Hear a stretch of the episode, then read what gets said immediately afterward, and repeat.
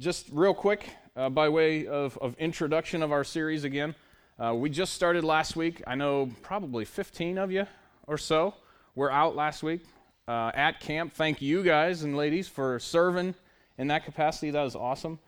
Um, and we started our, our new series on Joseph, the life of Joseph, last week. So I'll have a little bit of quick review for those of you who weren't here to catch you up. Um, and then one other thing, I saw just a, a small handful of our new seniors. We got a couple here and there, so thank you. Yeah. We'll, we'll clap louder next week. Uh, try not to embarrass you or anything, but thanks for coming. We're, we're happy to have you. Um, so, yeah, if you are familiar with our setup, we always have study sheets at the tables. Grab those as you come in, grab a pen, whatever, and uh, we'll just jump right into it. Uh, the first little bit of review, the things that we saw about Joseph last, last week was that Joseph is an incredible picture of Jesus Christ. Right? There are a lot of parallels from the physical life of Joseph, the things that he uh, experienced, the things that he went through, are the they're same things that Christ went through. They're, they're pictures uh, in the Old Testament, actual history that actually happened to a man that were basically prophecy and pictures of, of the man, Jesus Christ, that was yet to come uh, when this stuff was happening. And so the, some of the pictures that we saw was that uh, Christ was hated for some things, or Joseph was hated for some things, and it's kind of the same things that, that Christ was hated for when he was here. Um, and the first thing was his intolerance for sin. Right? When Jacob was told to go to Bethel, he demanded that his whole family get rid of their idols. Right? He wasn't going to tolerate sin in his camp anymore. He wasn't going to tolerate those type of things. So Joseph, just like Jesus, inherited this hatred for sin from his father, right? He was going to deal with it. It's not going to be okay. It's not going to be in our family. This is not how we're going to do things. So he got that from his dad. Christ got his, you know, from God the Father. Um, and there's a really cool passage. I can't, I didn't write it down in my notes, but uh, when I think it was in Genesis 34, 35, in that range somewhere, when Jacob is saying, you know, get rid of the idols. We're gonna, we're not taking those into the city where we're going. We're going to, to commune and live with the Lord. That stuff can't be there. You know what they did with them? They buried them at, at the foot of a tree. And, and you and I, we, when we come to Christ, we bury our sins and our idols and anything that we want to put in front of God, we bury it at the foot of the tree, don't we? We put it at the foot of the cross. And, and we leave it there. And, and that's an awesome, beautiful picture. So just like that, you know, he has no tolerance for sin. He has no tolerance for anything, you know, that we put in front of God. Uh, the second thing that Joseph was hated for was for his father's love, right? And we saw last week that Christ says that he and his father are one in the Gospels, and, and as soon as he says that in Matthew, the Jews are picking up stones ready to throw them at him, right? They're ready to kill him because he's claiming to be one with God, a claim that only he could make. And, um, you know, Joseph was the favorite of his father and hated by his own brothers. And we'll see tonight, they, you know, they, they schemed up a plan to, to kill him to begin with. Um, and he was hated for his dreams and, and the words that he spoke. All right, so this was, we saw that he had a dream, he had a second dream. They were very similar. We saw that God confirms things when, you know, there's, there's a vision and a second vision that's very similar to that. We see that in the Old Testament a lot. God is repeating himself because he's serious about what, what's going to take place. And he wants, wants uh, us and those who are, you know, the, the uh, hearers of the message to understand that God's behind it. All right, and so Joseph was, was hated because he communicated these dreams from God, and Christ was hated because he communicated the words from God, right? This was prophecy. This was directly from the Lord, and they hated him for it. Another thing that we saw in the, the second bullet point there is that Joseph witnessed God's power when, first of all, when, when he altered his father's walk. Remember when Jacob wrestled with, with God one night and he comes, he comes away from that. It says that, that he just hung on and he hung on and he hung on until he was blessed. Right? And we said, man, if you want, you want to be blessed by God, you just got, you got to hang on to him with all you've got right? You just got to go to him and, and just demand that blessing, right? And but what happened was Jacob came away different. Jacob came away a broken man, a different man. He he walked differently after after tangling with the Lord, right? And, and the second thing that God changed was Jacob's name, right? Joseph's father's name is the way it is in your notes. He changed his father's name. And we saw Jacob means supplanter or deceiver, right? That's not a name you really want to have. And God changed his name to Israel, a prince of God. All right, and so that was an awesome transition when, you know, you're not going to be a deceiver anymore because I've changed you, right? This interaction with God changed him forever. And then we looked lastly at what made Joseph a man of integrity.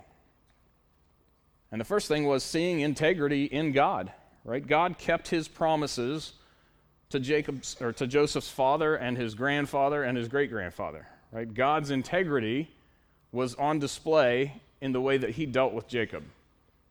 Right? He made a promise to Jacob's father, Isaac. He made that same promise to Jacob, and he's, and he's holding to those promises. Um, and he saw that in, in when, when God told Jacob to go back home. Jacob knew he was going to have to face his brother who wanted to kill him because he was a deceiver, right? And he went anyway because God said go. And God protected him and his whole family and, and, and all of the extended riches and everything that, that Jacob had. God took care of it. God keeps his promises. God is a God of integrity. So that's one way that, that Joseph got that integrity himself. And then the second thing that we saw was it was his God, not just the God of his father. Right? Joseph had a personal relationship with God. It wasn't just, you know, that my dad has a God and, and you know, I just do what my dad tells me to do because he has a relationship with God. No, it was it was his own relationship. And we said, look, this is this is the time in your lives, this is the time to make your relationship with God yours. You don't live through your parents' decisions anymore. It's it's time to start making your own.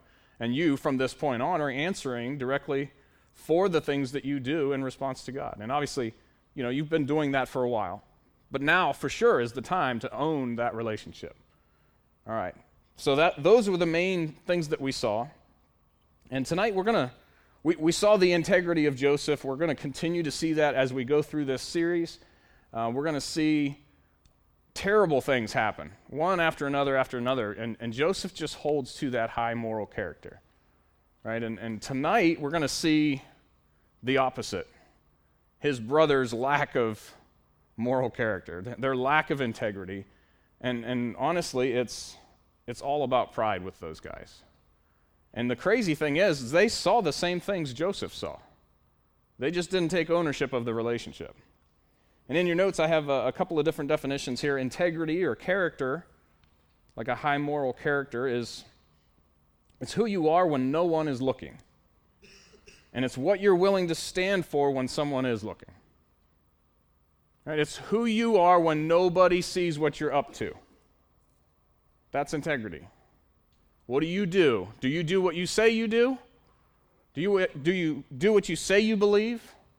And do you do that when people are looking and you might be embarrassed by what you say you believe?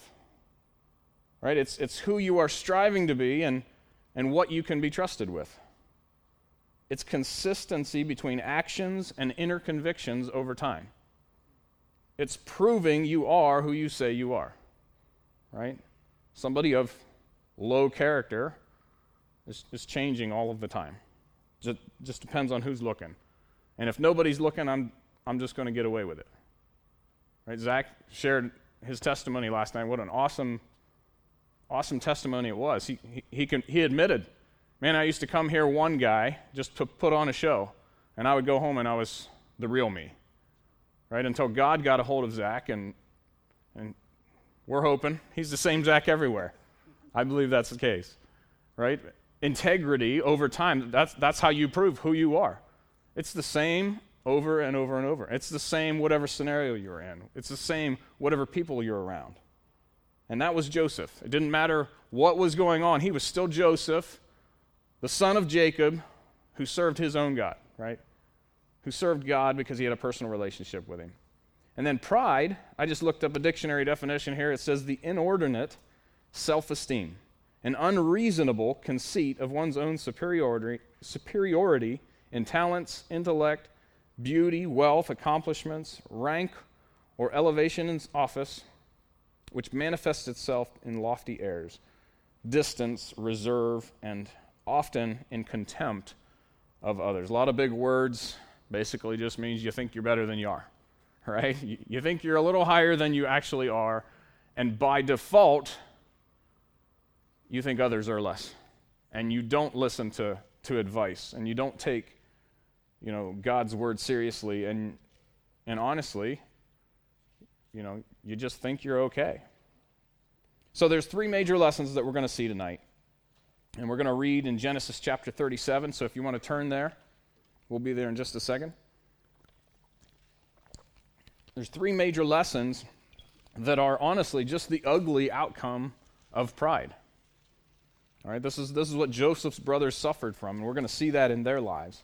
And so the t- tonight's title, the, the title of the message is The Poison of Pride. Right? It, it is going to poison you, it will poison your relationships, it will poison your ability to communicate with God. It, it, it will mess you up. And the worst part about it, you will have no idea it's happening until it's happened. Right? Pride is a sneaky, nasty enemy. All right, so let's go ahead and we're going to start in verse 9. Genesis chapter 37. You guys go ahead and follow along as I read. Uh, verse 9 says, And he dreamed yet another dream, and told it his brethren, and said, Behold, I have dreamed a dream more. And behold, the sun and the moon and the eleven stars made, made obeisance to me. And he told it to his father and his brethren, and his father rebuked him, and said unto him, What is this dream that thou hast dreamed? Shall I and thy mother and thy brethren indeed come to bow down ourselves to thee to the earth? And his brethren envied him, but his father observed the saying. And his brethren went to feed their father's flock in Shechem. And Israel said unto Joseph, Do not thy brethren feed the flock in Shechem? Come, and I will send thee unto them. And he said to him, Here am I. And he said to him, Go, I pray thee, see whether it be well with thy brethren, and well with the flocks, and bring me word again. So he sent him out of the vale of Hebron, or Hebron, I don't know how to say that, Hebron, and he came to Shechem. And certain men found him, and, and behold, he was wandering in the field. And a man asked him, saying, What seekest thou? And he said, I seek my brethren. Tell me, I pray thee, where they feed their flocks. And the man said, They are departed thence. For I heard them say, Let us go to Dothan. And Joseph went after his brethren and found them in Dothan. And when they saw him afar off, even before he came near unto them, they conspired against him to slay him. And they said one to another, Behold, this dreamer cometh. Come now, therefore, let us slay him and cast him in some pit.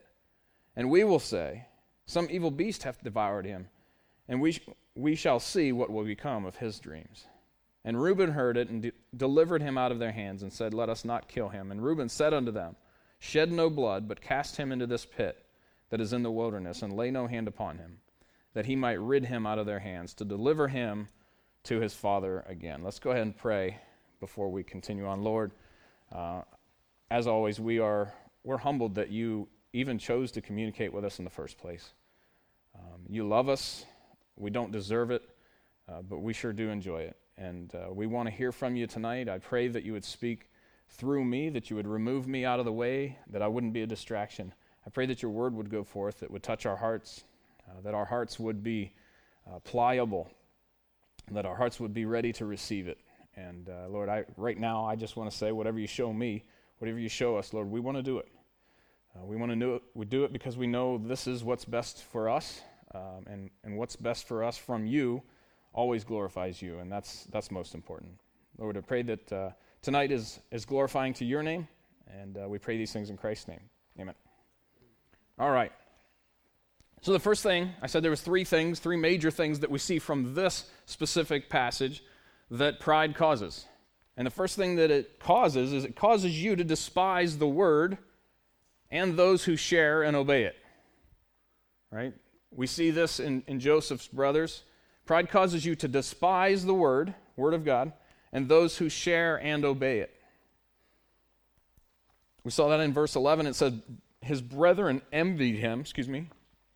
Envy is a nice way of saying what they said three times before this. We saw this last week. There, there's three different occasions where it says his brethren hated him, and hated him yet the more, and hated him yet the more, right? They hate their brother. Uh, Genesis 37, verses 18 through 20, it says, When they saw him afar off, even before he came near unto them, they conspired against him to slay him. Right? They want to kill him. And verse 20 says, Come now, therefore, let us slay him and cast him into some pit. This, this is all because of their pride. And we see this in uh, Luke chapter 18. There's a, a parable that Jesus is sharing. He says, in verse 9, he says, And he spake this parable unto certain which trusted in themselves that they were righteous. You catch that phrase? He's talking to people who trust in themselves that they are righteous. Now, we've been around the Bible a little bit. We understand there's nothing in of us in, in and of ourselves that makes us righteous, right? It's only the blood of Christ. It's only the sacrifice that Christ made on the cross that gives us any chance at righteousness. So these guys are prideful approaching Christ wanting to establish their own righteousness. And he says, they despised others. These are prideful people. And the story goes in verse 10 Two men went up into the temple to pray, the one a Pharisee and the other a publican. The Pharisee stood and prayed thus with himself. That's an interesting phrase, also. God, I thank thee that I am not as other men are extortioners, unjust, adulterers, or even as this publican. Can you imagine praying to God? I'm so, I'm so glad that I'm not as bad as any of these other guys, God. I mean, the arrogance of the statements this guy's making. I, I fast twice a week. I give tithes of all that I possess. And the publican, standing afar off, would not lift up so much as his eyes unto heaven, but smote upon his breast, saying, God be merciful to me, a sinner. I tell you, this is Jesus, I tell you, this man went down to his house justified rather than the other, rather than the Pharisee. For everyone that exalteth himself shall be abased, and he that humbleth himself shall be exalted. This lowly sinner crying out for mercy is the one who receives it. And what we end up doing in pride is we think we're better than those people. We think we're be- you think you're better than anybody. We, we become what God calls a respecter of persons. And he hates that. Romans chapter 2, verses 1 through 11 says, Therefore thou art inexcusable, O man, whosoever thou art that judgest, for wherein thou judgest another, thou condemnest thyself. For thou that judgest doeth the same things.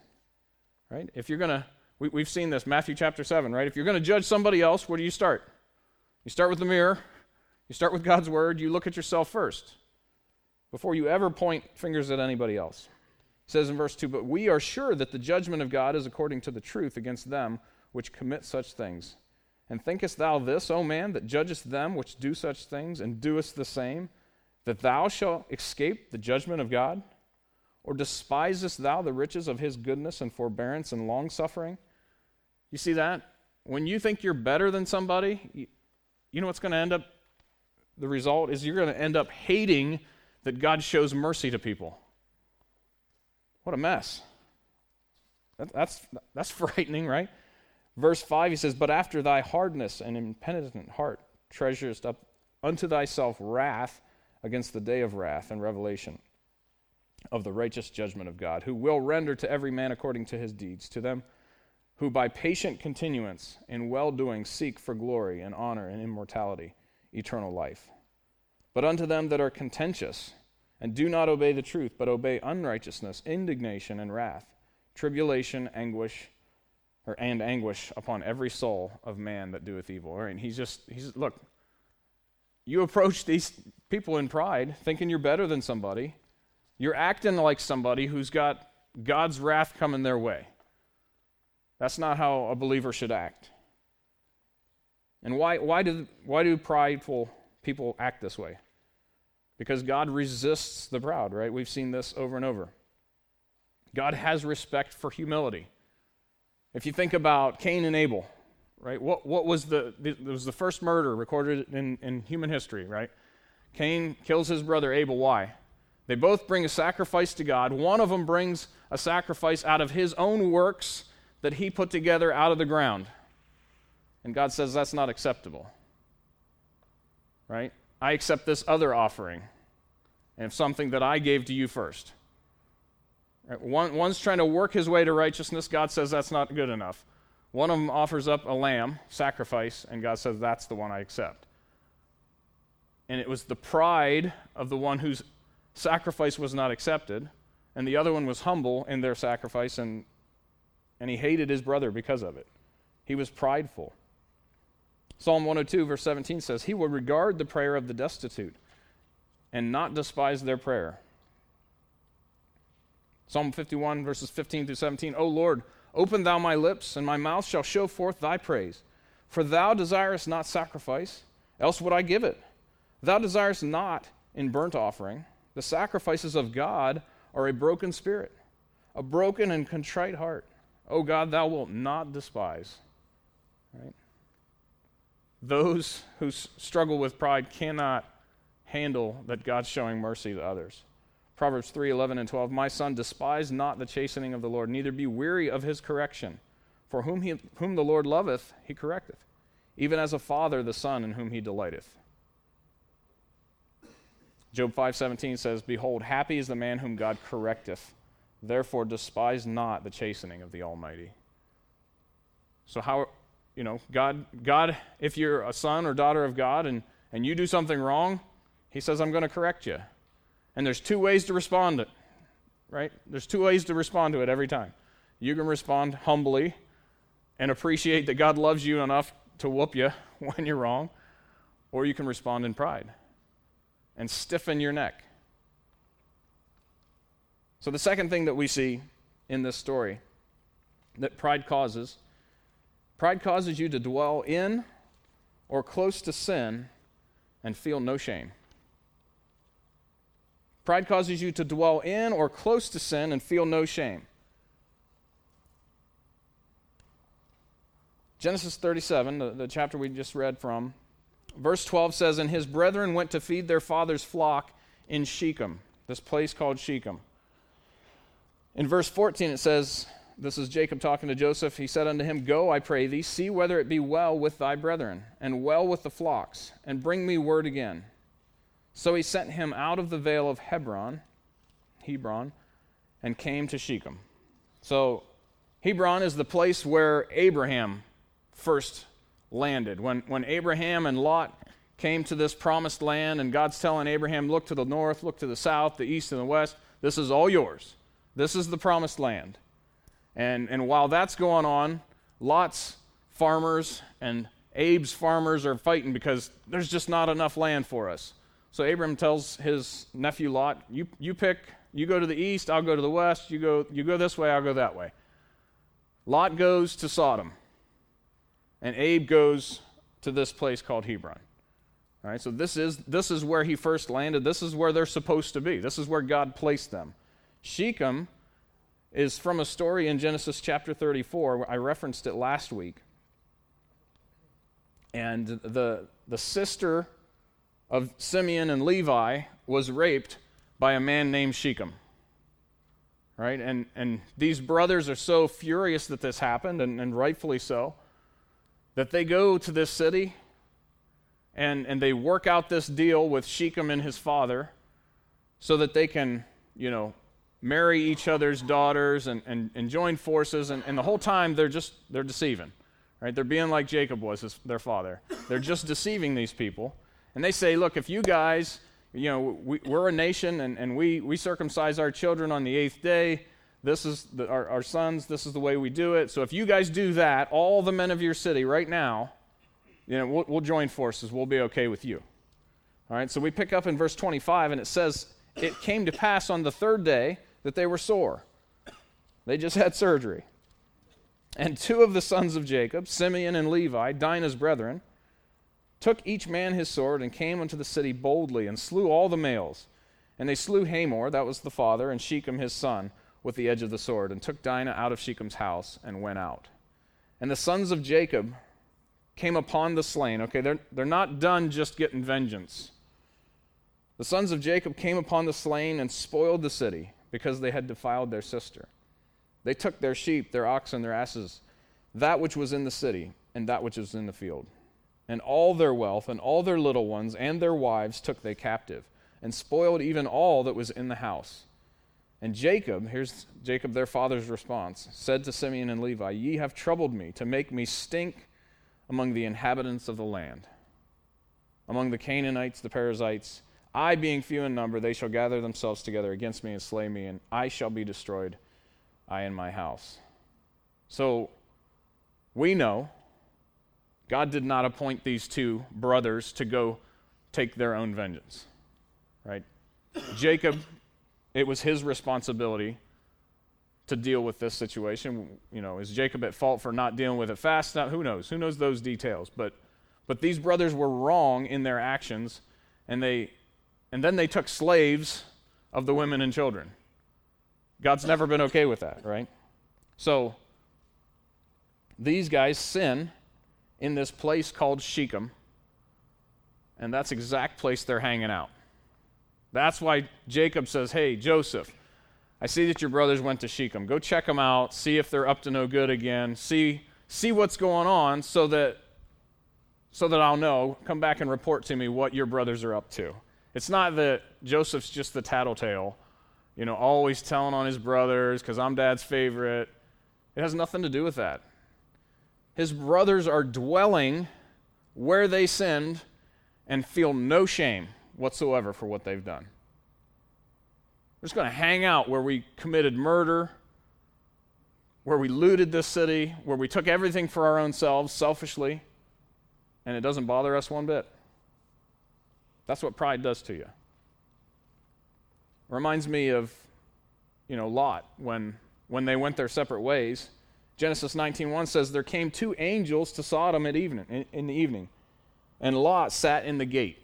To sit in the gate of a city in the Old Testament means that you're in some position of authority, right? You're, you're in government office, you're one of the, the top dogs in the city, you run the place, you run the government, whatever. So Lot is in this place of Sodom, and, and Sodom is, is a wicked and evil place. He's sitting in the gate. He's in this position of authority and pride, right? And, and we see some of the crazy things that, that Lot does to try to justify the things going all around him. You know, there's, there's wickedness all around. 2 Peter chapter 2 verses 6 and 7 says the turning of the cities of Sodom and Gomorrah into ashes condemned them with an overthrow making them an ensample or an example unto those that after should live ungodly and delivered just Lot vexed with the filthy conversation of the wicked. So, what happened to, to Lot as he's sitting in this position of pride at the gate, you know, just allowing all of this sinful behavior all around him? It says in 2 Peter that it vexed his righteous soul. He's in the midst of sin and he doesn't even know it. He's just hanging out with all these people that, that God says are wicked enough that I'm going to wipe them off the face of the earth. And Lot's just hanging out like it's no big thing. Proverbs 16, verses 18 and 19 said, Pride goeth before destruction, and a haughty spirit before the fall. Better is it to be of an humble spirit with the lowly than to divide the spoil with the proud. So, so why does this happen? How, how does pride come and then the fall? Because you'll never see it coming. Because pride says, it'll never happen to me. I'll, I'll never not love the Lord. I'll, I'll never sin like those people sin. Thank you, Lord, that I'm not as bad as that guy. Right? That's what pride does. And it's subtle and it starts small and it, and it, and it grows. And then it becomes this big nasty problem and you don't even realize it until often it's too late. 1 Timothy chapter 3 verse 6 says, "Not a novice, these are qualifications for leadership, not a novice, novice, lest being lifted up with pride he fall into the condemn- condemnation of the devil." A novice means a beginner, right? Somebody who's inexperienced, unproven. Paul's telling Timothy, don't, don't put a, a brand new guy in a position of leadership. Because when you do that and he's not proven, he doesn't know how to handle it, and he becomes lifted up with pride, thinks he's better than he actually is, thinks he's the one that actually accomplished what God accomplishes, takes credit for what God is doing. Oh, and then he ends up falling, and he's in the condemnation of the devil right? You have to do that man a favor by making sure that things take a little time. that he's proven out, that, that life happens to him for a little while. We talked about this in dating, right? Let some time happen so that some circumstances can happen, so that you can actually see what the individual you're dating is made of. How do they react when life happens? How do they react when God says no? How do they react when God says not yet? Do, do they freak out or, or do they just turn to God, right? Pride causes, you know, the freak out. Impatience causes the same. So, number three, the third thing we see is pride causes you to draw no help from the Word. Pride causes you to draw no help from God's Word. Verses 16 and 17 in our passage in, verse, in Genesis 37 says, And he, he said, I seek my brethren. Tell me, I pray thee, where they feed their flocks. And the man said, They departed hence. For I heard them say, Let us go to Dothan. And Joseph went after his brethren and, and found them in Dothan. This, this place, Dothan, the word Dothan means two wells. All right, it, it stands to reason that, you know, Shechem probably wasn't a great place to hang out to feed the flocks and water their flocks. So they had to go to a place called Two Wells. So they're probably watering their sheep and goats there. Genesis 37 22, we get a little bit more details about some of the wells.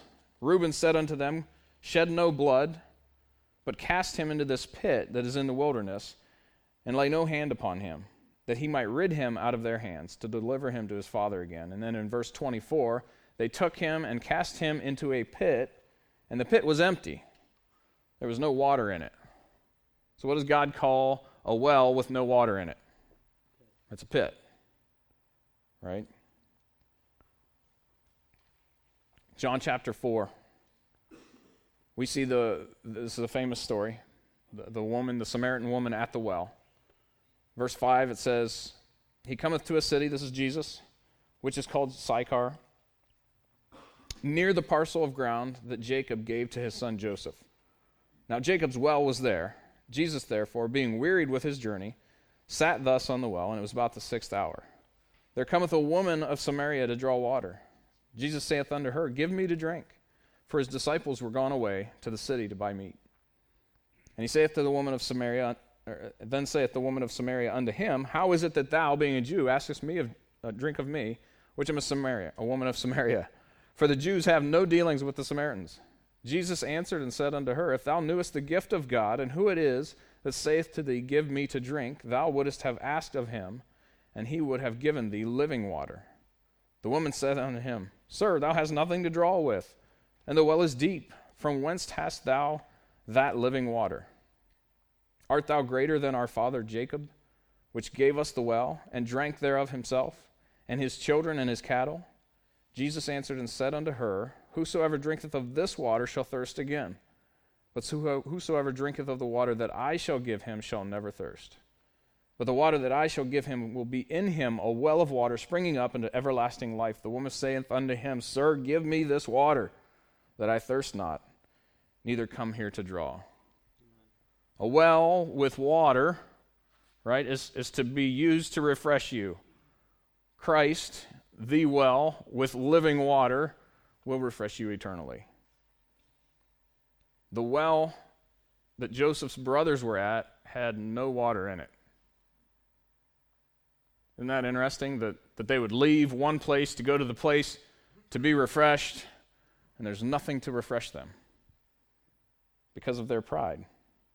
Hosea 5, verses 5 through 7 says, And the pride of Israel doth testify to his face.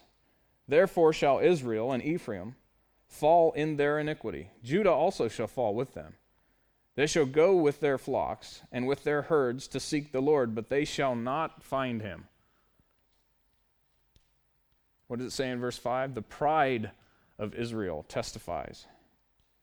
He hath withdrawn himself from them. They have dealt tre- treacherously against the Lord, for they have begotten strange children, and now shall a month devour them with their portions. In, in your notes, when you come to God's word in pride, so that's the picture here, right? They, they went to a well. A well has water. Water is a picture of the word of God. When you come to the Word of God and you're approaching God in pride, He responds in certain ways. Right? He doesn't respond well to pride. We've already seen that. When you come to God's Word in pride, instead of life giving water, you're going to find, first of all, you're going to find a trap. And that's what we saw here in Genesis chapter 37, verse 20. This is what his brothers were using this dried up well for. Well, there's no water here, there's nothing to refresh us. Let's, let's throw Joe in there. Let's use it for a trap. The second thing we see in Scripture is that a dried up well is used for a grave. In Jeremiah 41, there, there's, there's multitude of bodies that are placed into a dried up well. It's a pit for burial. And the third thing we see all over Scripture that a pit is is hell itself. You approach God in pride, and you might find a trap. He might just give you what you're looking for. You might find a grave, right? And you might find hell itself. Because God does not respond kindly to pride. Proverbs 29 23. A man's pride shall bring him low, but honor shall uphold the humble in spirit. Low, he means deception, destruction, and punishment. This is the same thing that, that'll take place during the, the Great Tribulation, right? The world's going to be under siege. The only way people will survive is if they find refuge in the wilderness with the Jews or if they succumb to the satanic law of the land, right? They, they go ahead and give in to the pressures of the time, take the mark of the beast, and all of that stuff. And, and when you talk about these type of things, you know, sometimes people will respond, well, you know, if, if that happens, if y'all just vanish someday and, and this tribulation thing starts, then, then I'll go ahead and believe, right? I'll, I'll start believing at that point. But right now, I'm just really not that interested right? In Second Thessalonians, it's, it's not on your sheet, 2 verses 9 through 12 says, Even him whose coming is after the working of Satan, with all power and signs and lying wonders, and with all deceivableness of unrighteousness in them that perish, because they receive not the love of the truth, that they might be saved. And for this cause God shall send them strong delusion, that they should believe a lie, that they all might be damned who believed not the truth, but had pleasure in unrighteousness. He's saying, look, if you're saying right now, I'll wait and see if this tribulation thing starts up, and, and then I'll believe. But for right now, I'm just going to go ahead and enjoy life and, and just fulfill my flesh. If it looks like it's actually going to happen, then, then, I'll, then I'll flip the switch. And God says, no, no, it's not going to work like that. You've responded in pride now. I will respond by allowing you to believe a lie later. Right? And it's not like you know, we can say, well, that's not fair. You know, I thought you said before that God was a God that can't lie.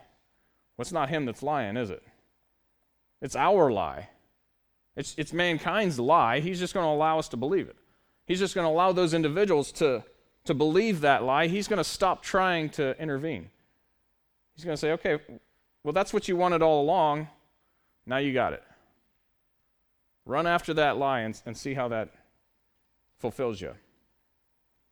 James chapter 4, verse 6 But he giveth more grace. Wherefore he saith, God resisteth the proud, but giveth grace unto the humble. James 4:10 Humble yourselves in the sight of the Lord and he shall lift you up. And 1 Peter chapter 5 verses 5 and 6 says likewise ye younger submit yourselves unto the elder. Yea all of you be subject one one to another. Be clothed with humility. For God resisteth the proud, he giveth grace to the humble. Humble yourselves, therefore, under the mighty hand of God, that he may exalt you in due time. All right, and some, you know, I don't know if you're listening to this saying, yeah, i have my moments of pride, I have my issues, and we all do. But I, I'm, a, I'm a pretty good person. I don't, I don't really struggle with those things, and but that's what the pride say too. That's what the proud say. That's what we always say when it's always somebody else. We all have pride, right? Lust of the flesh, lust of the eyes, and the pride of life. Those are the three moves that Satan knows you and I will fall for. He knows it's in you. It's in me too. in conclusion, we'll, wrap it up here. On your sheet, there's a sentence there. It says, Adversity can harden you or it can humble you. You can respond to God in two different ways. And it's going to be one of the two. Standing still is still a response. It can harden you or it can humble you. It all depends on your reaction to it. So the question is will you have integrity or will you respond in pride? And when you respond in pride, if you respond in pride, you can expect these types of things to be down your road. Things you don't want any part of. Things that come up out of nowhere and you don't even realize it.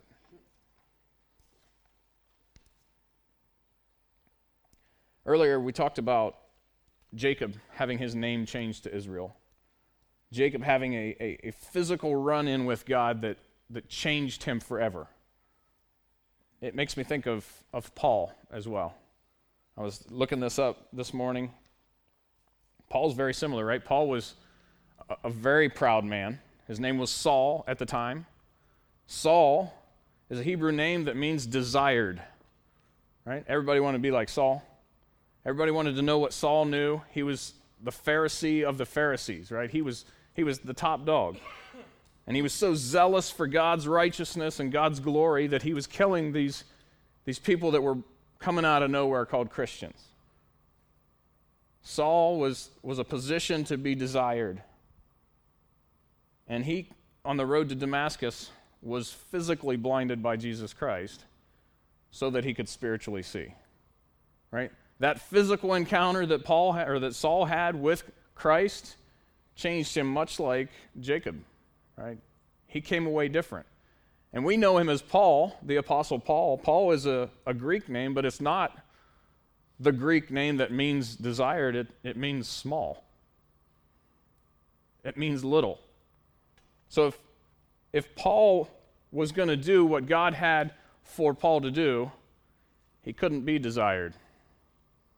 If he was going to reach the Gentile world for Christ, he had to do it as, as Paul the small, the, the little guy, the undesired.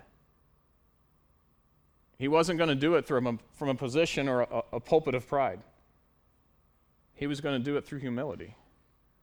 He was going to do it serving the Lord, whatever God wanted him to do, however God wanted him to do it, whatever the cost.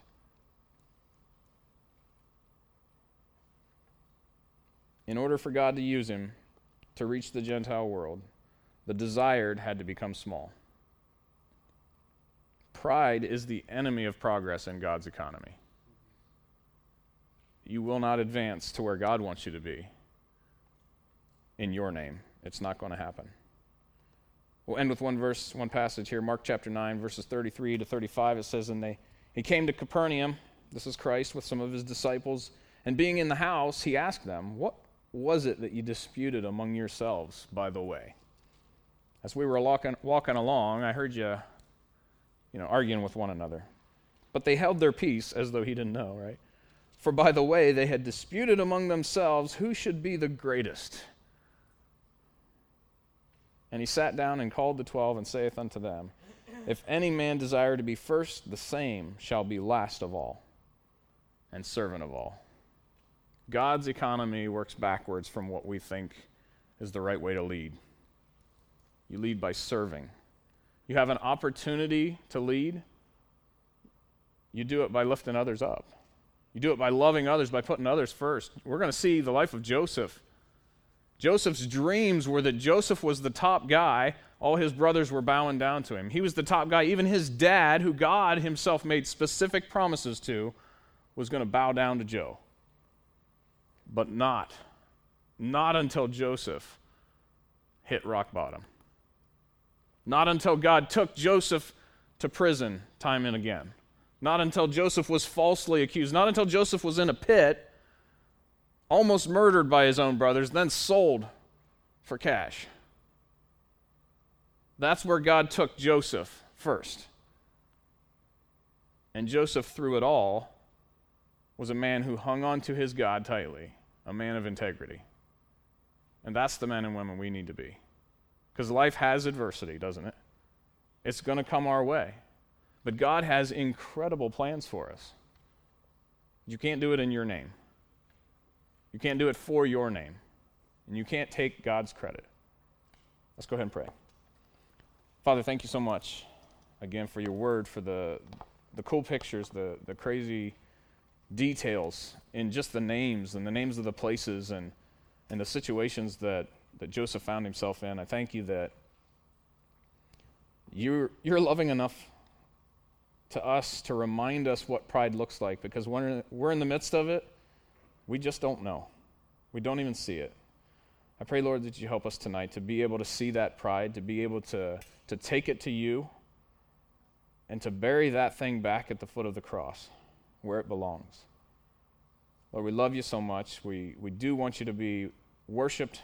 I pray that this next song would, would do that, would glorify your name. And I pray that uh, we'd walk out of here humble, looking for opportunities to lift you up. We love you. We pray these things in Christ's name. Amen.